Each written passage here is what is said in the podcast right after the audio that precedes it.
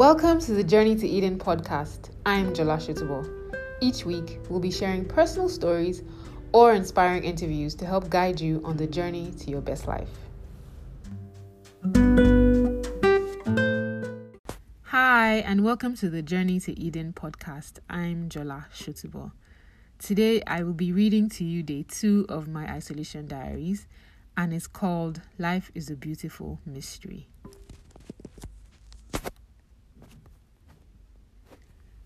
Life is beautiful. That was the thought that popped in my head as I stepped into my living room after my morning walk. I didn't just think it, I felt it so deeply that I started to laugh at the sheer ridiculousness of it. How can I be thinking about the beauty of life at a time like this? The whole world is stuck at home, and most people are anxious and frightened. What could be beautiful about that? Despite my logic, though, my mind refused to be talked out of the belief that life is beautiful.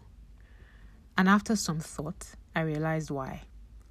I have trained my mind to listen to my heart, and I have positioned my heart to listen to God. And God says everything always works out for good. He says we do not focus on the craziness we see because it is temporary, but the assurance of His love that comes from within, that's permanent. And because God's love is permanent, my joy is permanent. Trouble is a constant in this world. It doesn't matter how rich you are or how smart you are. One day, as sure as the sun rises in the east, trouble will come knocking on your door, and your odds of survival will be strengthened or weakened by what you choose to focus on. The beauty or otherwise of life will be determined by what your eyes see. It's all a matter of perspective.